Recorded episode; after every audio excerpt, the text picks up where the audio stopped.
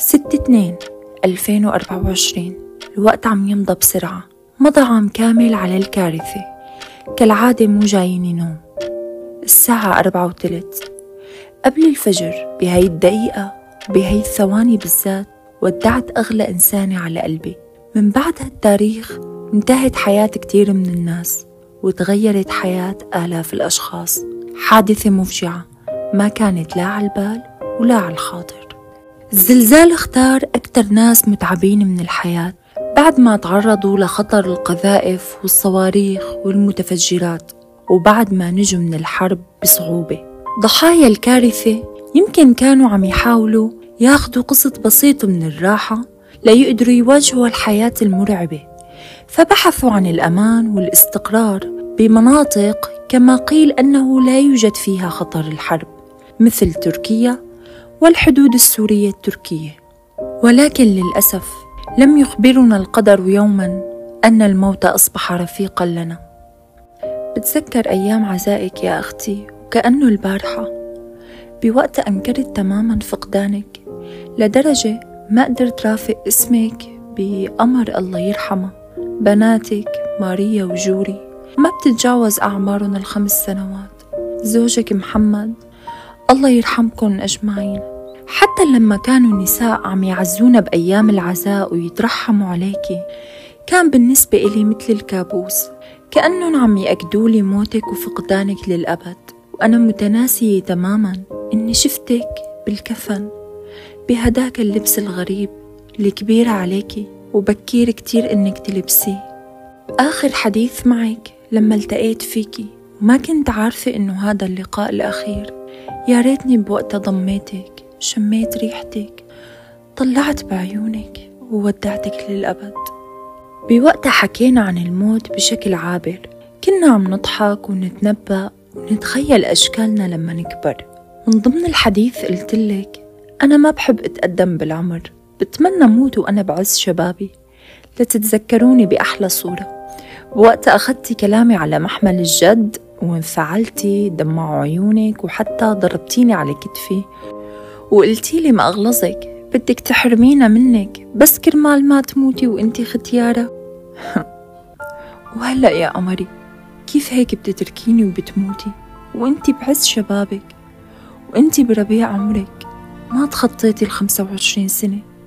مثل ما بيقولوا لكل امرئ من اسمه نصيب. والدتي أول ما ولدتك وشافتك شبهتك بالقمر. كنتي عم تشعي نور مثله ووجهك مدور مثل البدر.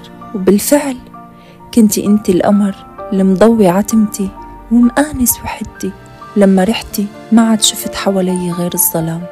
أنا مو بس فقدت أختي أنا فقدت أم ورفيقة زميلة وصديقة. فقدت منطقة الراحة والأمان بحياتي. أختي اللي عشت معها كل أيام طفولتي ومراهقتي. كبرنا سوا درسنا سوا تخرجنا. كان إلك الأولوية بحياتي دائما. كنت تشاركيني لحظات الحزن قبل الفرح. يا محلى حزني لما كنتي معي. محظوظة يا أختي لأنك ما شفتي الحياة مثل ما عم شوفها هلأ بمنظورها التاني محظوظة أنك ما عرفتي شو يعني ألم الفراق والبعد ولهفة المشتاق لفقيده. كنا بالعيلة مثل التوأم. أصلا ما كان الفرق بيننا إلا سنة وحدة حتى كانوا ينادونا باسم واحد بسمة وقمر. هلأ للأسف انفقد المعطوف وما ضل غير المعطوف عليه.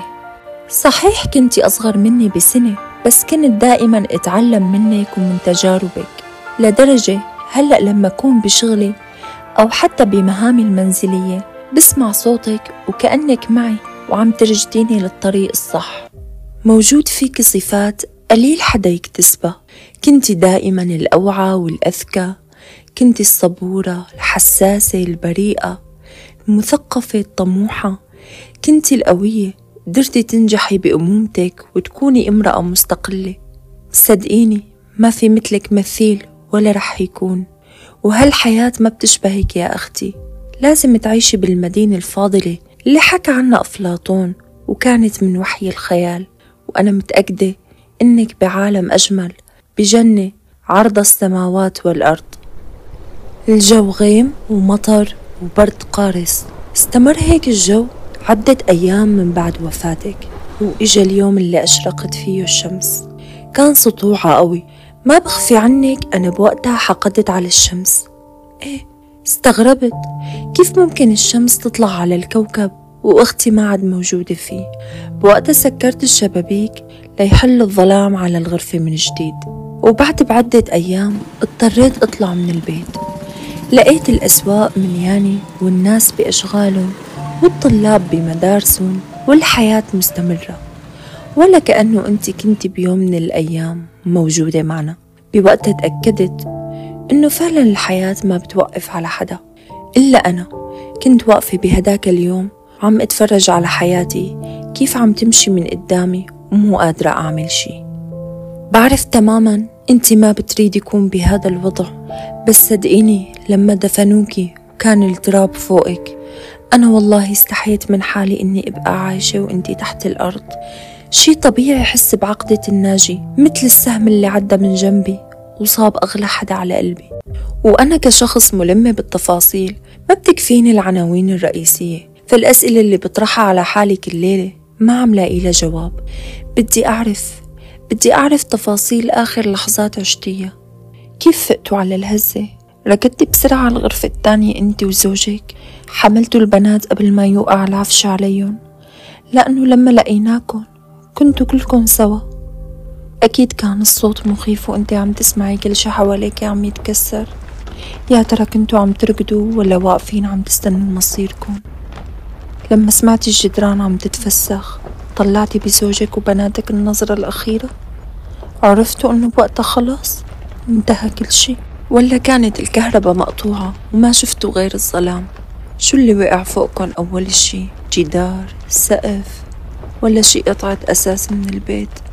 بدي أعرف تألمتوا قبل ما تموتوا ولا متوا فورا؟ ما فيني نام الليل وأنا براسي كل هالأسئلة. ولا فيني استمتع بحياتي وانتو رحتوا بهالطريقة المؤلمة.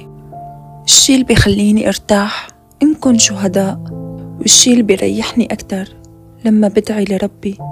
تكون خاتمتي شبيهة لخاتمتك.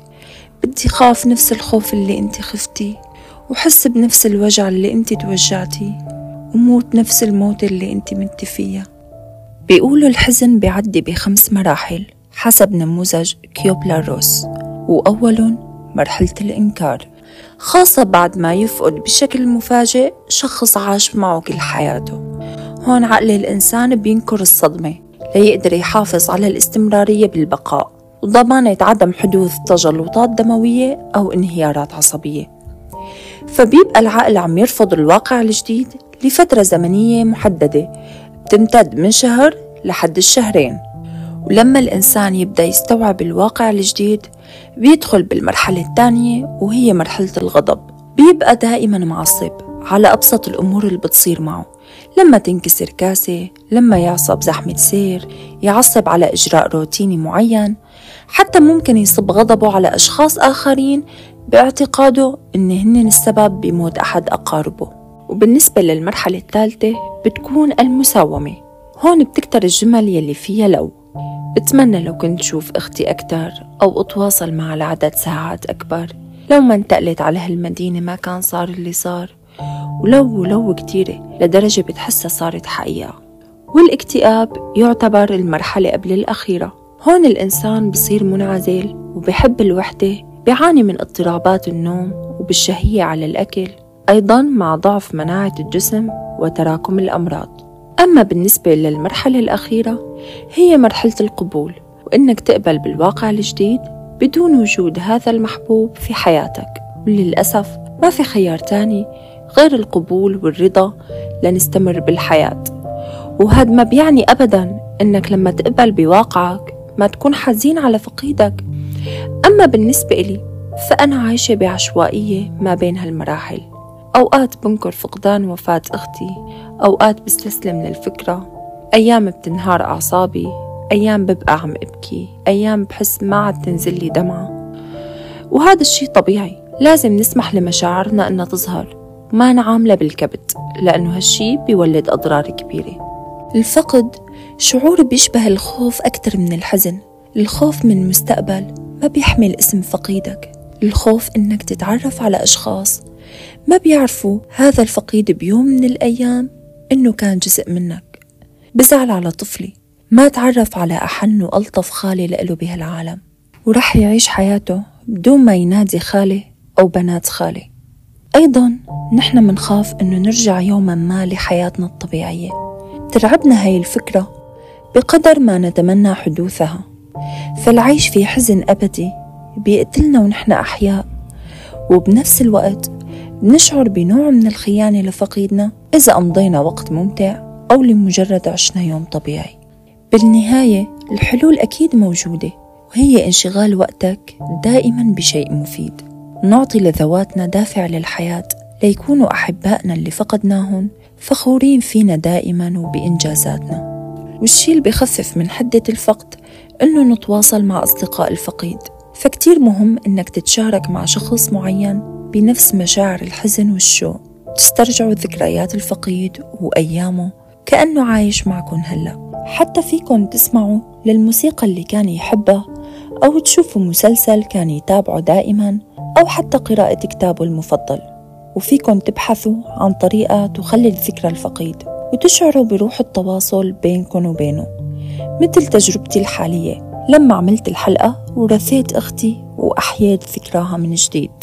سجلت الحلقة بعشوائية كاملة فكانت عبارة عن فضفضة أكثر من إيجاد حلول. ما بقدر أعطي حلول ومثاليات للأشخاص الملتاعة وأنا عم أشرب من نفس الكاس. ما فيني غير أقول الرحمة لجميع شهداء الزلزال وشهداء الحرب الصبر والتعافي لجميع القلوب المكلومة.